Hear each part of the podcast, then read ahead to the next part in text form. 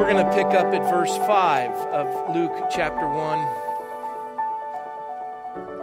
And the scripture reads, "There was in the days of Herod, the king of Judea, a certain priest named Zacharias of the division of Abijah.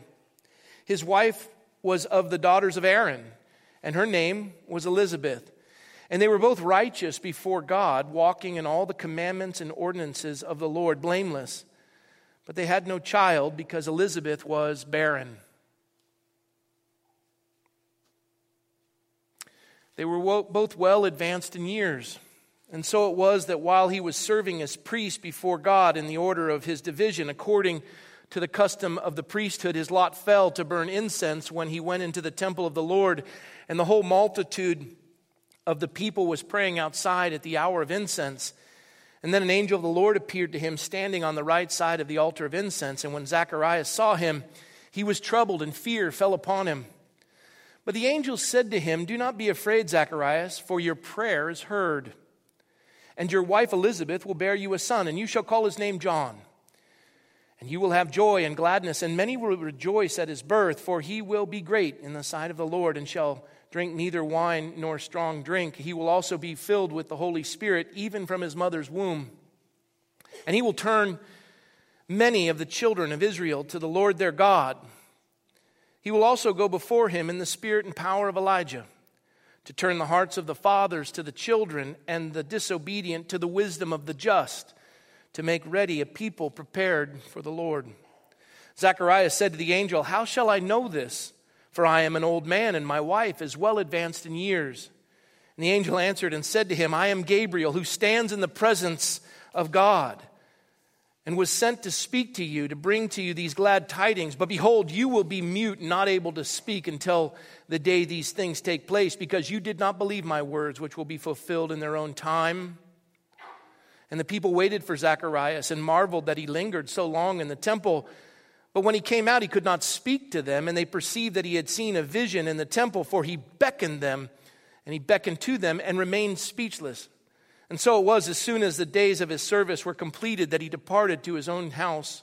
And now after those days, his wife Elizabeth conceived, and she hid herself five months, saying, 'Thus the Lord has dealt with me in the days when he looked on me to take away my reproach among people.'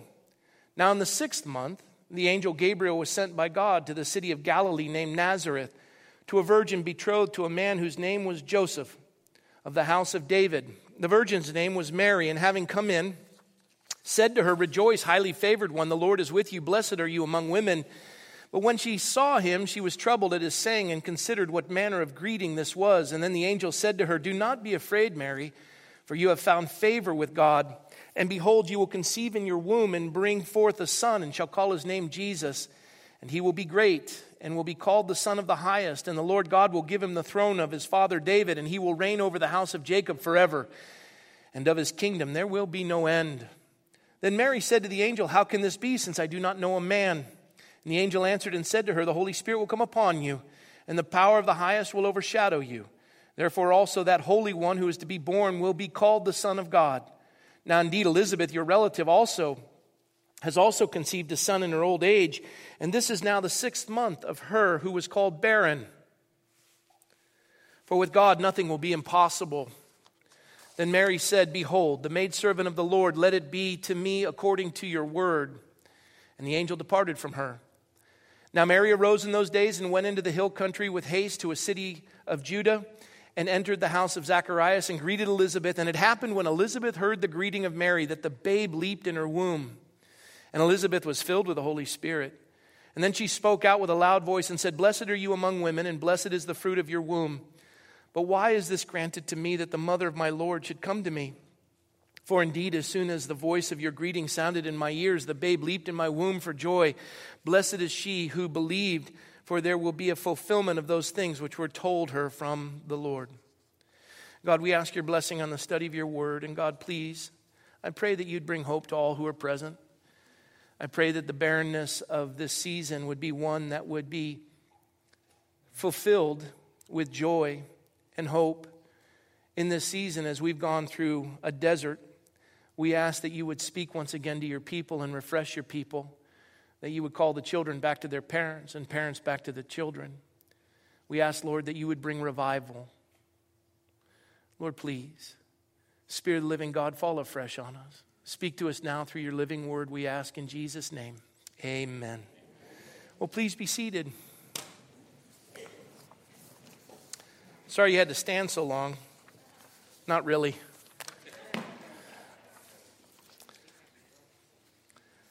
The word barren in the dictionary is uh, not reproducing, incapable of producing offspring.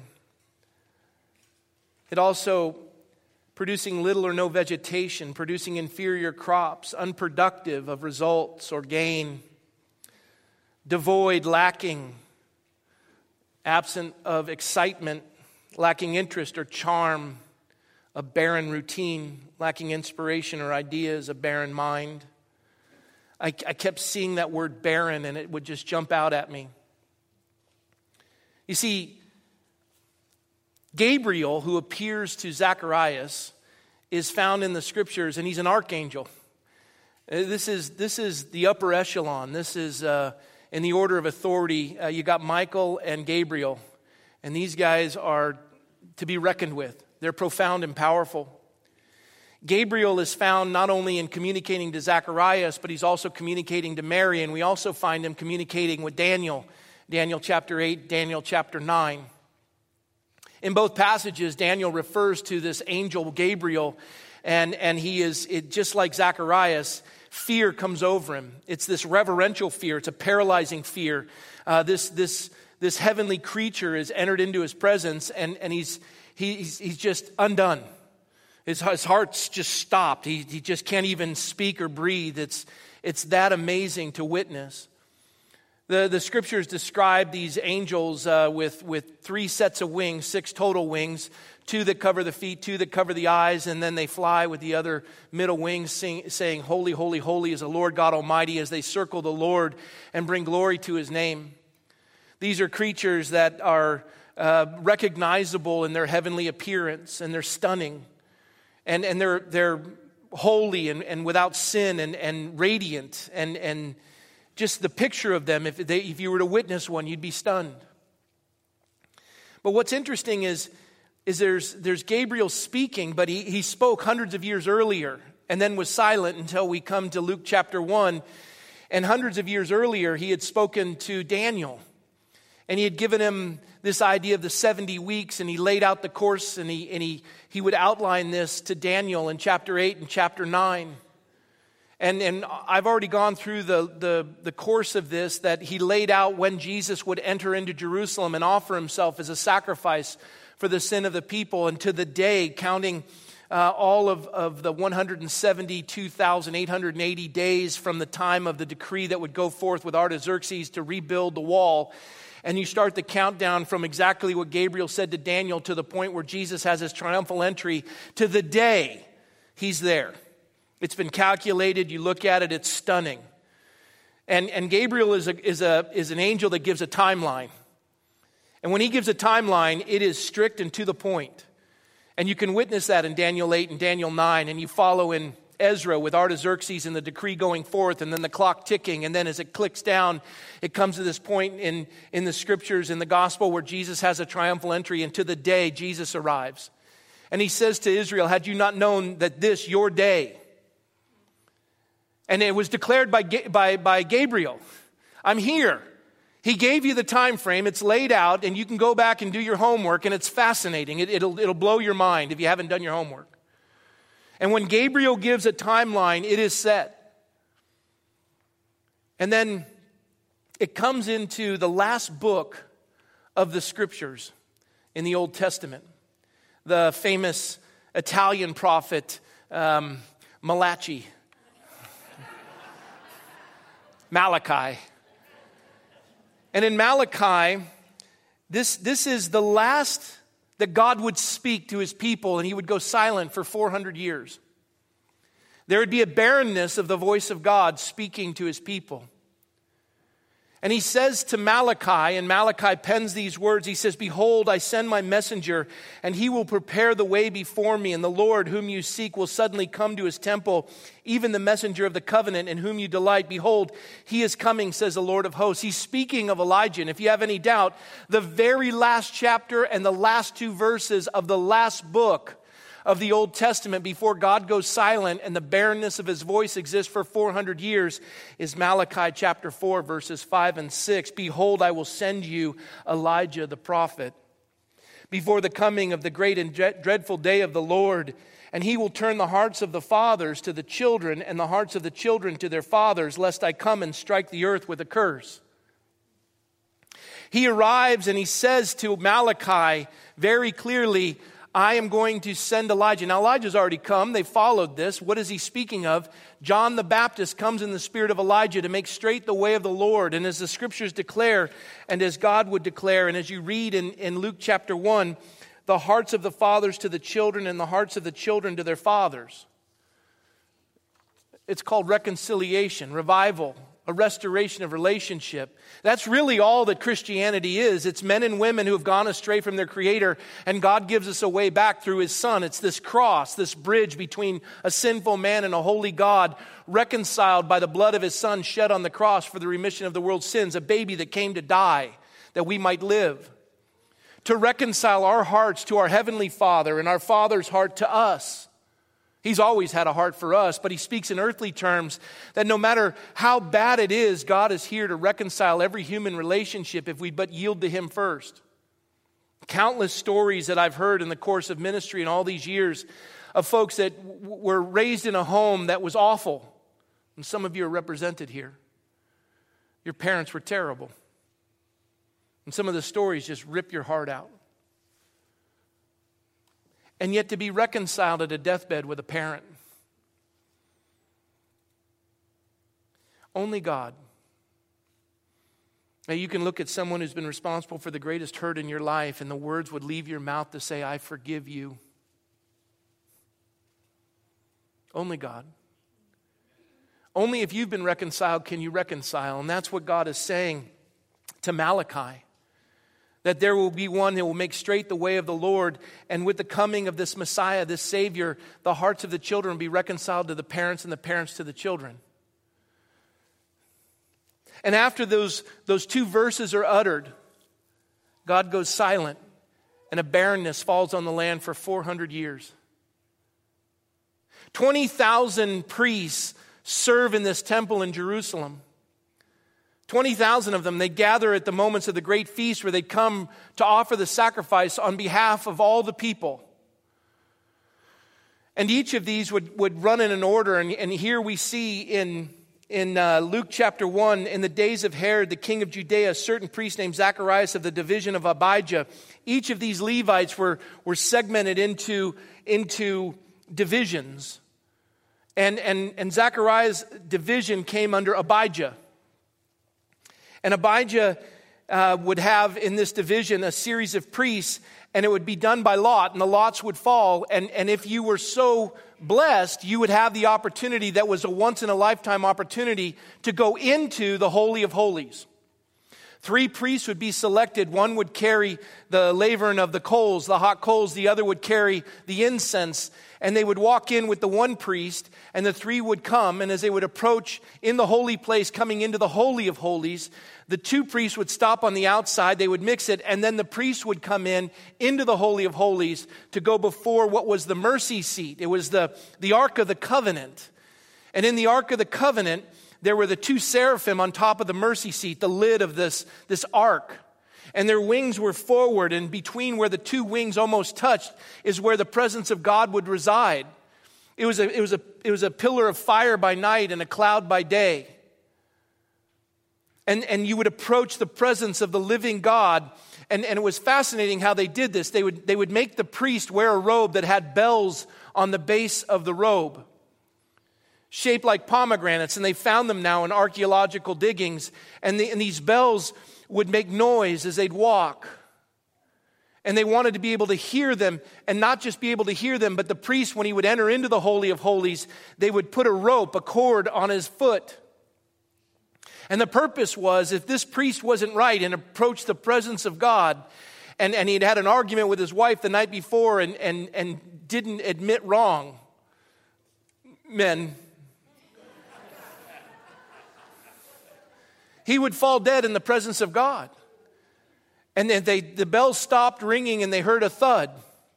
They would wait to see if maybe he had just seen an angel and fainted, or, and they would give it time. And as a day would go into two days, they didn't want to wait a year to go in and find the carcass, and they would just pull the rope and bring the body out. And so this is an intense moment, and, and of the twenty thousand priests, one would get that opportunity every year. And here we find a man by the name of Zacharias of the division of Abijah, and his wife was of the daughters of Aaron. They were, they, they were royalty in the Levitical world. And they were both righteous before God, which is fascinating. Righteous meaning that they weren't sinless. They just walked in the commandments of God and the ordinances of the Lord, and they were blameless. They kept a short account with God, and they, they meant what they said, and they said what they meant, and their life was such that you could take them. Yes was yes, and no was no. They were good people. They didn't have a secret private life. They they lived transparently. And and and if you if you lived in their home, you knew that they were exactly like that. They they were honest, and the kids would say the same. And everyone who spoke of them saw them as precious.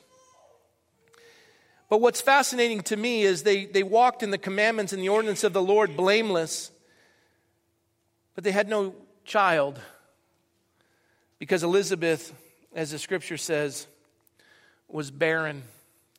I emphasize that word because it emphasized to my heart.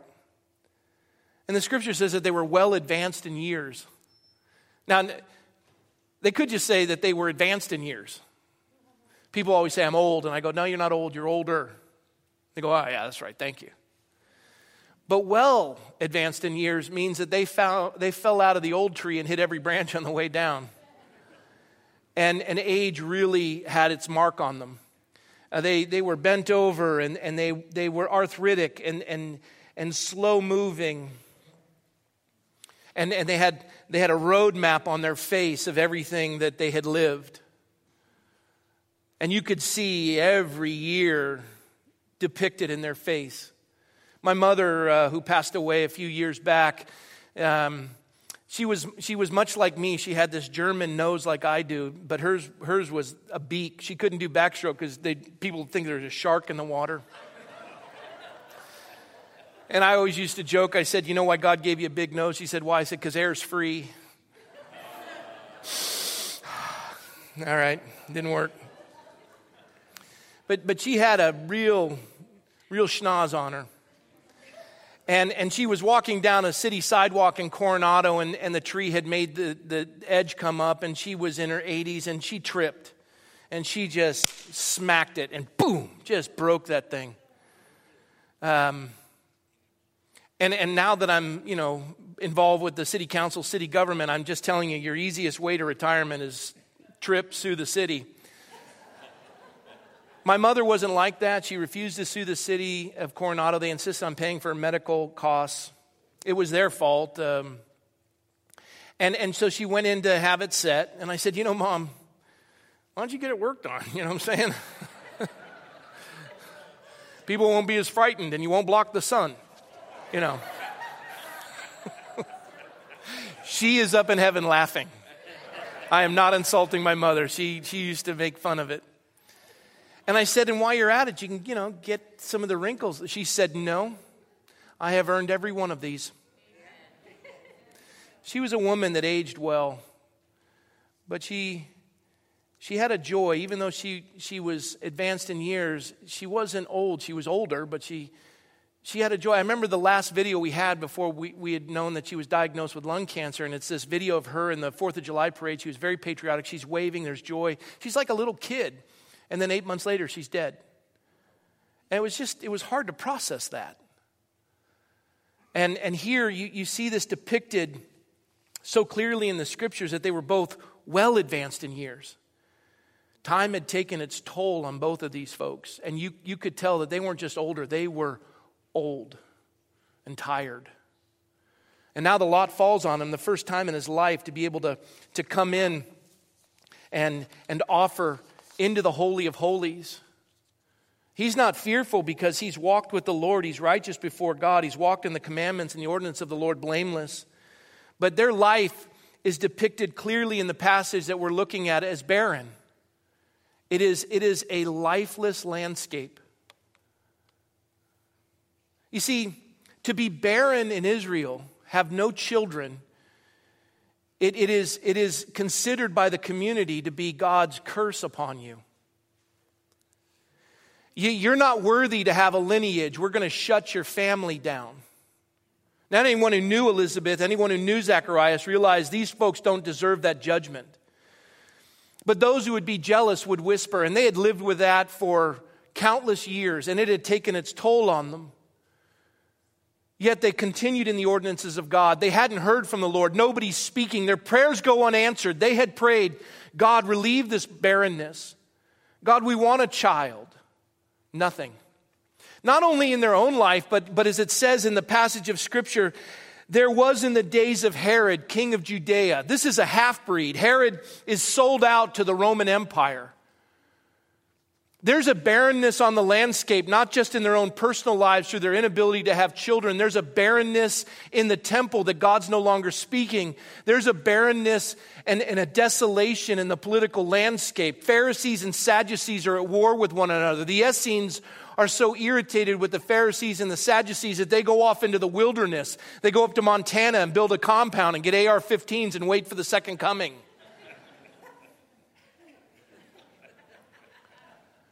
And you had liberal theologians, you had conservative theologians, and they're warring with one another, and the whole nation is divided, and Rome has its boot on the neck of all of Israel.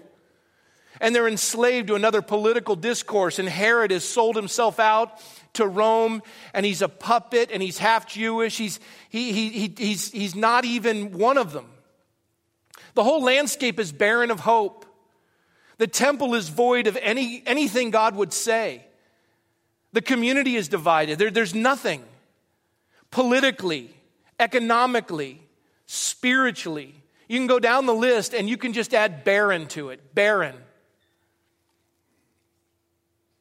That just kept hitting me. It, it's so clear. Herod, in the time of Herod, every Jew knows what that means. They were about to lose their nation. The Romans would take them up to Masada, and it would be the last time they would ever occupy any land in Israel before they'd lose their nation. It wouldn't be till nineteen forty-seven that they'd come back again. And God isn't speaking, and, and, and the nation is divided, and there is a barrenness everywhere, and children are turning away from God. These commandments are a waste of time. Nothing of significance is coming from the pulpit of any synagogue. Politically, everything is going left. Power is centralizing into an oligarchy as Rome is, is, is overwhelming all of Israel. And they have no ability to stand against this behemoth. It seems inevitable. And that's nationally. And you bring it down personally, our own life is barren. God doesn't answer prayers. I've been crying out to him for years and he's given me nothing. You would be able to place that upon Elizabeth and Zacharias. Barren. They, they stated they had no children. You can, you can imagine them praying. Here they are, well advanced in years. They've given up that prayer thirty-five years ago. That's a waste of time. I remember talking to that woman on Saturday night and, and rejoicing and then saying to her how excited it'll be for, for her husband to to. to rejoice in this miracle, this testimony of God. And she said, when I shared with him that, that my CAT scan was negative, there was nothing. He said, oh, that's great. And he went back to his business. Just void of anything significant spiritually. And when I said, I'll pray for your husband, she said, he's not my husband. And as I listened to the conversation around the table and the barrenness of a life like that, being trapped in the jungles of prosperity, and I, I think of the barrenness of our pocketbooks in this state. I think of the barrenness of our schools and, and many other things as we just, we just see this behemoth rolling. And the election that I referred to earlier A B nineteen twenty-one, many don't know what it is. It had happened in two thousand sixteen. It's real simple. It would allow anybody to walk into an election office, hand over truckloads of vote by mail envelopes with ballots inside, no questions asked, no verified records kept. It amounts to an open invitation to large-scale vote buying and automated forgery. So the first Tuesday in November, we had our election. You guys went, you voted. We have, I think, fifty-seven congressional districts. We had been we had been working on behalf of one congressional candidate. On election night, at the close of election night, they were winning by fourteen points. And now these vote ballots, these ballots by mail, vote by mail start rolling in. And the lead begins to shrink. And now they've lost by a thousand votes. Do we need more? Bring them in. Do we need more? Bring them in. They have signatures online. They, they, they can just print them out and bring them in. Print them out and bring them in. And you look at the landscape, you think, this is just barren of any opportunity. This is barren of any hope. This doesn't make sense. And some of you doubt it and you say, oh, I don't believe it. Well, I, I don't know that I'll get reelected in twenty twenty. I really don't. This last election, if you look at it, and these are Thousand Oaks voter turnout, non-presidential elections. Just look at the statistics. In two thousand two, it was a fifty-one percent voter turnout. two thousand six, fifty-seven percent. two thousand ten, sixty-one percent. two thousand fourteen, forty-eight percent. two thousand eighteen, seventy percent voter turnout.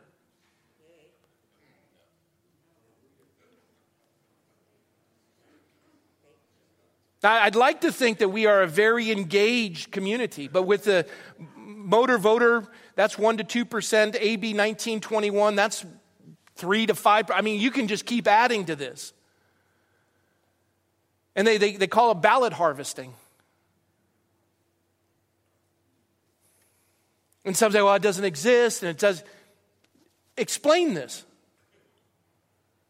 And you look and you say, that's a barren landscape. It's void of any hope or opportunity. It's a behemoth. It's this, it's, it's this unstoppable force. The, the tragedy visited upon us, and, and evil is visited upon the safest city, one of the safest cities in America. Attending all these memorial services and seeing the pain and the thousand mile stare and the first responders. Sitting at a table with the affluent and seeing it void of anything spiritual. Someone not even moved by a completely miraculous event in the person that they call their lover. Can't even give any, any attribute to God. That is barren. Barren. And that's why I, I am so blessed by this passage. That's why my, my heart soars when I read it. Zacharias and Elizabeth should have every reason to be discouraged. God speaks his last word in Malachi chapter four, verses five and six, saying, an Elijah's coming. He steps back on the scene in Luke chapter one, four hundred years later, and this is the first word God speaks to a nation that hasn't heard from him in four hundred years. Then an angel of the Lord appeared to Zacharias standing on the right side of the altar of incense. And when Zacharias saw him, he was troubled, and fear fell upon him.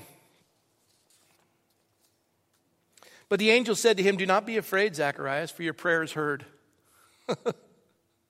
You can imagine Zacharias. What prayer?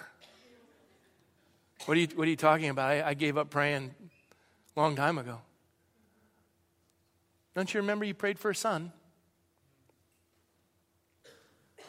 Yeah? Why would you utter that? That was thirty-five years ago when it mattered. Look at me.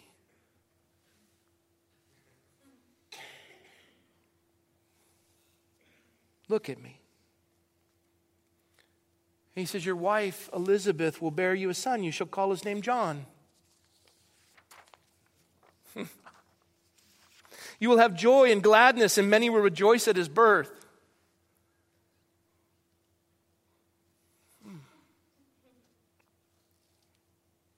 For he will be great in the sight of the Lord. He shall drink neither wine nor strong drink. That's why I can't be John.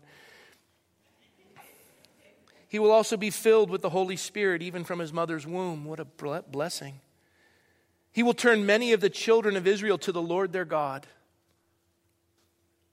He will also go before him in the spirit and power of Elijah to turn the hearts of the fathers to the children and the disobedient to the wisdom of the just, to make ready a people prepared for the Lord. He goes right back to Malachi. He lays it out. He says, your boy's the one that we spoke of four hundred years ago. We're, we've been waiting, and your, your prayer is going to be answered. You can imagine Zacharias.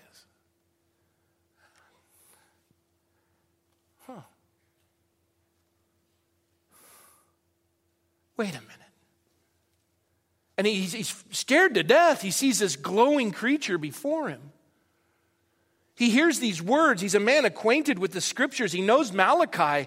He realizes this picture of Elijah and one that come to make straight the way of the Lord. And he's, he's longing for revival. He wants to see God reign in his nation. He wants to see God move on the earth. He has been faithful. He's walked in the precepts and the commandments. He and his wife are righteous before God. They never gave up. But this is really hard to believe. God, I've just been going through the motions. I, I, I didn't think this was going to happen. I just was going to stay faithful. It didn't seem like there was any fruit on the tree, but I, I wasn't going to let you down. You haven't. And I haven't let you down. Your, your wife is going to be with the child you've always asked for.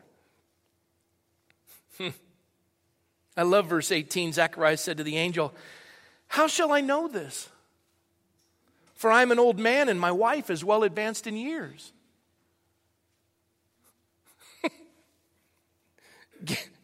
I just, I love the response. The angel answered and said to him, what are you, crazy? I'm Gabriel. Look at the wings. Look at these. I'm glowing.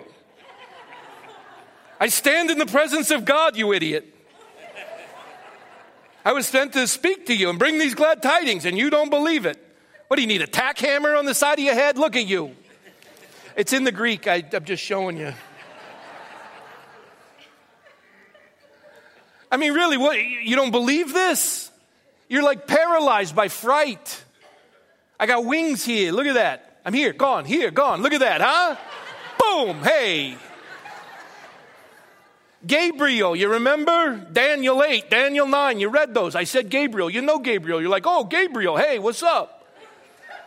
And then Malachi, and now here I am, boom. And you need a sign? To the moon, Alice, boom. Crazy you. You know what I'm going to do for you? You know what I'm going to do for you? Boom, you can't talk. Because I don't want to hear you speak no more. You are dumber than a box of rocks. You pray thirty-five years, I answer your prayer, I show up, Gabriel. It's not like, you know, some guy who doesn't have a name, Gabriel. I'm here. And you don't talk no more.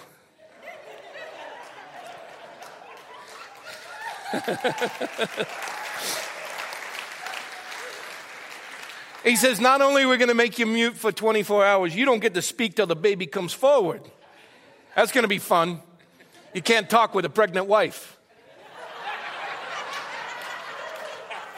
And here's why. You didn't believe my words. And they're going to be fulfilled in their own time, not yours. So you're irritated. thirty-five years I've been praying. Hey, boom. Now you're silent. I love it because there's this whole conversation's going on, and it, it, you have to just, the hermeneutical side, you go into the Greek, you'll see it. But as this whole conversation is happening, verse twenty-one gives us an insight. It says, and the people waited for Zacharias and marveled that he lingered so long in the temple. That's because Gabriel's giving him, you know, hey, you, just, mm, boom. And they're going, is, do we pull the rope? And you just, you just see Zacharias going, I am so stupid. Now I'm mute. And they were going to they were going to pull the rope, and they're wondering, as he died, do we pull him out? The bell stopped tingling. And in verse twenty-two says, but when he came out, he could not speak to them. And they perceived that he had seen a vision in the temple. I mean, his eyes are just, tears are flowing down. He's just, he's mesmerized, probably glowing. They can perceive it. It's kind of like Moses on the uh, on, on Mount Sinai, just glowing. And they, they see it. And he comes out and he begins to beckon to them. One word. Two syllables. A. A. Ang. Angle. Oh, angel. Angel.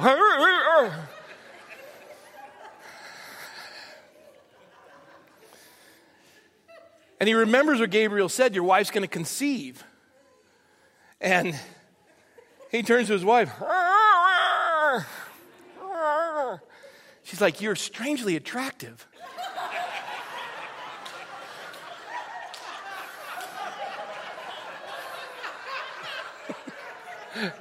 Maybe it's because you're not talking. You strike me as unbelievably intelligent.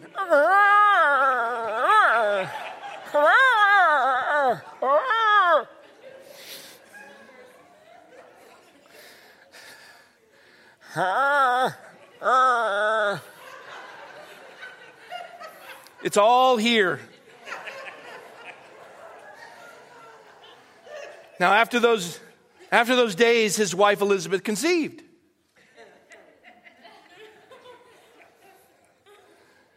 And she's pregnant. And then, you know, well advanced in years and carrying a baby. I mean, I'm, I'm I can see how it had a toll on my wife, especially Michael, the last one. She's like, I can't do this again. I just can't do this again. These kids, they take a lot out of you. Well advanced in years. And every time, you know, she has to get up, and the, the knees and the back, and already hurting. And she just looks at him and she goes, I am having a difficult time. There are things I need and I can't communicate to you, and you just don't seem to respond. And when I need this special, I'm having a craving for sushi. Go get it. And you come back and you don't even know how to talk or tell me any of these things, and that's your fault. You couldn't believe the angel. Muted you. I mean, you are attractive, but this is irritating. And you can imagine him going, uh, uh, uh, writing it down. Oh, stop it. You're irritating me. Uh, yeah, yeah. Just writes that, yes, dear. Hold that up.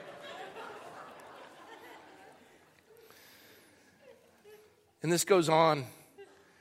She conceives five months, and at the sixth month, she says, the Lord has dealt with me in the days when he looked upon me to take away my reproach among the people. And and they're a precious couple. I've, I've made fun of them, but I, I love this picture of them. They're just, that's, they're sweet. But in the sixth month, the angel Gabriel again is sent by God to the city of Galilee. And here's the, the, the last appearance here. He comes to Nazareth to a virgin betrothed to a man whose name was Joseph of the house of David. The virgin's name was Mary. And having come in, the angel said to her, rejoice, highly favored one. He says, the Lord is with you. Blessed are you among women. But when she saw him, she was troubled at his saying and considered what manner of greeting uh this was. Then the angel said to her, do not be afraid, Mary, for you have found favor with God. And behold, you will conceive in your womb and bring forth a son and shall call his name Jesus. And her question wasn't like, her question wasn't like Zacharias's. She didn't question God's ability. She just didn't understand and asked for clarification. Zacharias said, this just, it can't happen. But she said, how's this going to take place? And it's a fair question to ask. And behold, you will conceive in your womb and bring forth a son and shall call his name Jesus. And he will be great and will be called the Son of the Highest. And the Lord God will give him the throne of his father David. And he will reign over the house of Jacob forever. Of his kingdom there will be no end. Then Mary said to the angel, how can this be, since I do not know a man? And the angel answered and said to her, the Holy Spirit will come upon you, and the power of the Highest will overshadow you. Therefore also that Holy One who is to be born will be called the Son of God. Now indeed, Elizabeth, your relative, also has conceived a son in her old age, and this is now the sixth month of for her who was called barren. For with God nothing will be impossible. And then Mary said, Behold, the maidservant of the Lord, let it be to me according to your word. And the angel departed from her. I love this part. Now Mary arose in those days and went into the hill country with haste to a city of Judah and entered the house of Zacharias and greeted Elizabeth. And it happened when Elizabeth heard the greeting of Mary that the babe leaped in her womb. And Elizabeth was filled with the Holy Spirit, and she spoke out with a loud voice and said, Blessed are you among women, and blessed is the fruit of your womb. But why is this granted to me, that the mother of my Lord should come to me? For indeed, as soon as the voice of your greeting sounded in my ears, the babe leaped, for womb, uh, for, leaped in my womb for joy. Blessed is she who believed, for there will be a fulfillment of those things which were told her from the Lord. I love this picture. It's, it's kind of an interesting one, but you just, you see John in there going, yeah! And Jesus like, I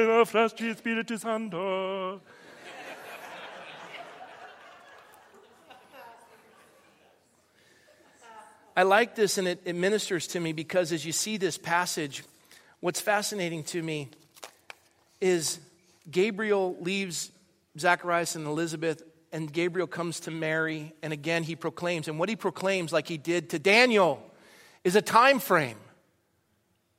And it says, in the order of Abijah, the division of Abijah, in, in, in the days of Herod. We go down the course of when these would, would happen. And you know I've said this, and I, and I love sharing it, because this is the way God works, this fulfillment. He finishes Malachi by declaring that Elijah is going to make straight the way of the Lord. You see this picture of Elijah even in the womb declaring Christ. Everything in his fiber and his being is made up of this. And you can imagine the joy that they have. As Gabriel said, he's going to bring joy to many people. And this is their boy who's going to be beheaded, and his head's going to be served to, to Herod or on a platter. As Salome dances this, this dance, the daughter of, of the woman he's with. And he, he's drunk, and he says, anything up to half my kingdom. And she, she recites the words of her mother, bring me the head of John the Baptist on a platter, because he had the audacity to call for righteousness in a nation, to turn our relationship back to God, that we would honor him and keep his commandments. In a nation that was barren of anything moral. In a nation that had forgotten God, in a, in, in a, in a district that, that God didn't speak anymore. One man crying in the wilderness, making straight the way of the Lord, baptizing him, and the Spirit of God falls upon him. And he would stand and declare this before Herod, and they would behead him. A baby born to die. One that would usher in another baby born to die. But the second one that would be born to die would be the one that would reconcile and allow God's children to be returned to their father, and their father to be restored to his children. And not just in a heavenly sense, but in an earthly sense, that as I've declared to you testimony after testimony, and I can point out folks in the room right now who've been reconciled to parents that didn't deserve the time of day. And they were able to say, I forgive you because I've been forgiven. That God would take away this misery. It's amazing to me. With a contentious election like we experienced on Tuesday night, it just seemed to dissipate. Come Wednesday night, Thursday, early morning. Just didn't seem to matter. People that I was politically divided from all of a sudden became very close to me as we went from one memorial to the next.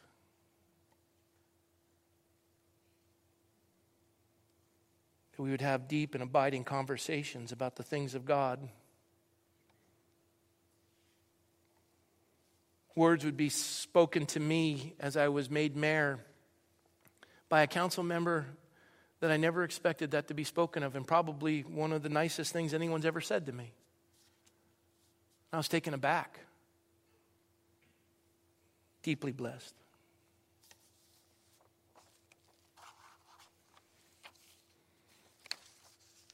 But as Gabriel is the angel of timelines. And I had Pastor Michael, he shared that last song. The twenty-fifth of December, Jesus was born. If you've been in the church long enough, you know that I don't ascribe to that. I don't want to take away from Christmas. I just don't think Jesus was born on the twenty-fifth. It was winter. Roman soldiers wouldn't be taking a, a, a census in winter. And we don't have a timeline of his birth, but we do have a timeline of his conception. It's very clear in this passage, and you can read this in, by the author of the Companion Bible, E W Bullinger. Copious notes that he's taken in the study that he's done. It goes back before John's birth. John's father, Zacharias, he was of the order of Abijah, of the division of Abijah, being a temple priest in this, this division. And he's in the sanctuary when he sees Gabriel. Six months go along, and now Mary is pregnant when she says, "Let it be unto me." And I believe that's when the conception occurred, when her heart yielded. Boom. And if you add six months plus nine months to the date of Zacharias' temple duty, you have a birth date for Jesus about the fifteenth of Tishri in the Hebrew calendar. And that would be the twenty-ninth of September in our calendar if you follow the division of Abijah and Chronicles. The Christian church used to remember this as the Feast of Saint Michael.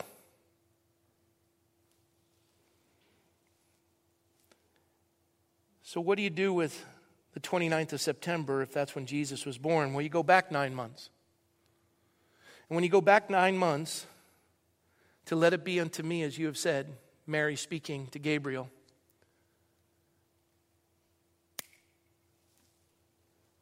December twenty-fifth. I believe that December twenty-fifth isn't the birth of Jesus, but the conception. I say that to a world that has taken the womb of a woman and made it barren of life. Landscape of California that is responsible for more abortions than any other state in the union. And I don't say that to bring condemnation on anyone in this room, because every person in this room has been affected by abortion, including myself. I'm saying it to return our heart to our Father, and our Father's heart has been returned to us. He forgives us. But it's time we make straight the way of the Lord. We have lived in the barrenness of a moral life long enough. We lived in the barrenness of declaring that this is a blob of tissue. We lived in the barrenness of conviction. We don't value life anymore.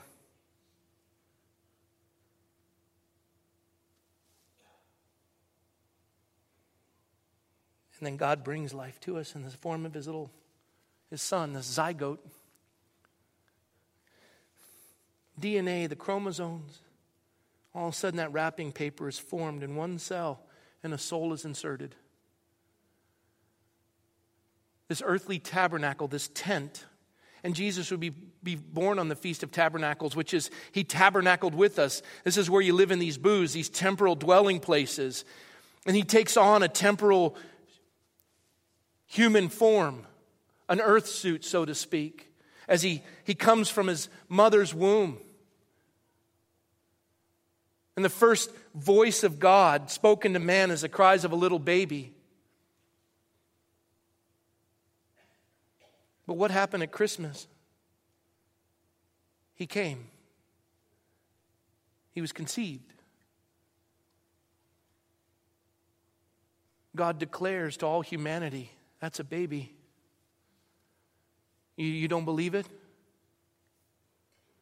Why would John leap in the presence of his king, in the womb of his mother, who is no longer barren?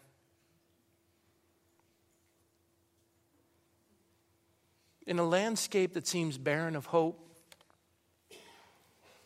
I'll close with this thought that God brought hope through a little boy, John, to make straight the way of the Lord. A boy who would die,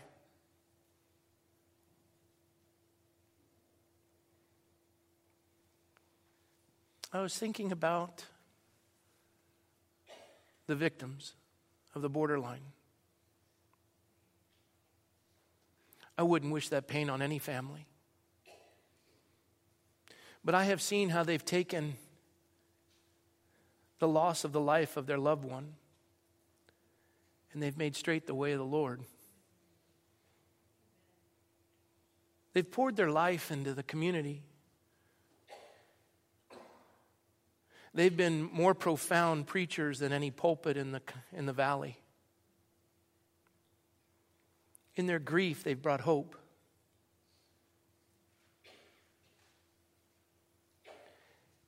And as one said to me, if it means people coming to Christ, it's worth it.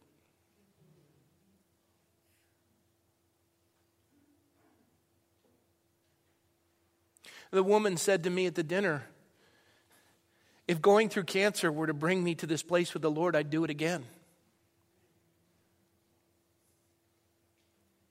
That's making straight the way of the Lord, to realize that the barrenness of what we perceive is actually the segue into life and life more abundant. That God has heard every prayer you've uttered and He's waiting to respond. He's given you His Son. But He wants the, the world to have their eyes opened, that the womb is not the barrenness of life, but it is the place of life. And we as His people are to be reconciled to Him and to stand for that. That we would walk in righteousness. That the lives of Elizabeth and Zachariah would be an inspiration to us and move us, because there is a community that needs Jesus, and we make straight the way of the Lord.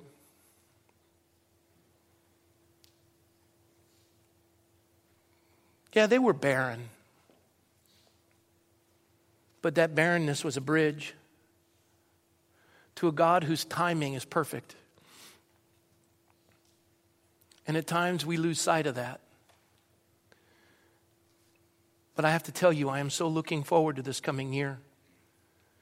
I believe with all my heart that this is going to be a coming revival.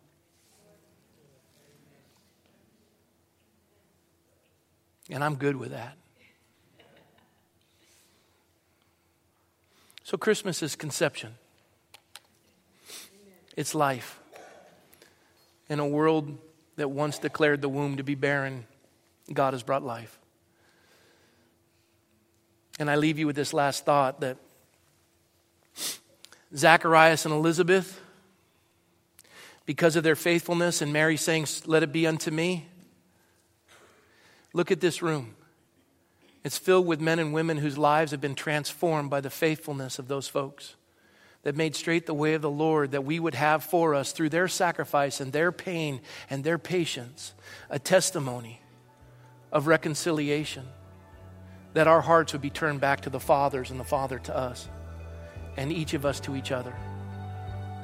That's a great gift. No room for apathy, but for hope. May God fill you with that this Christmas season. In Jesus' name, amen.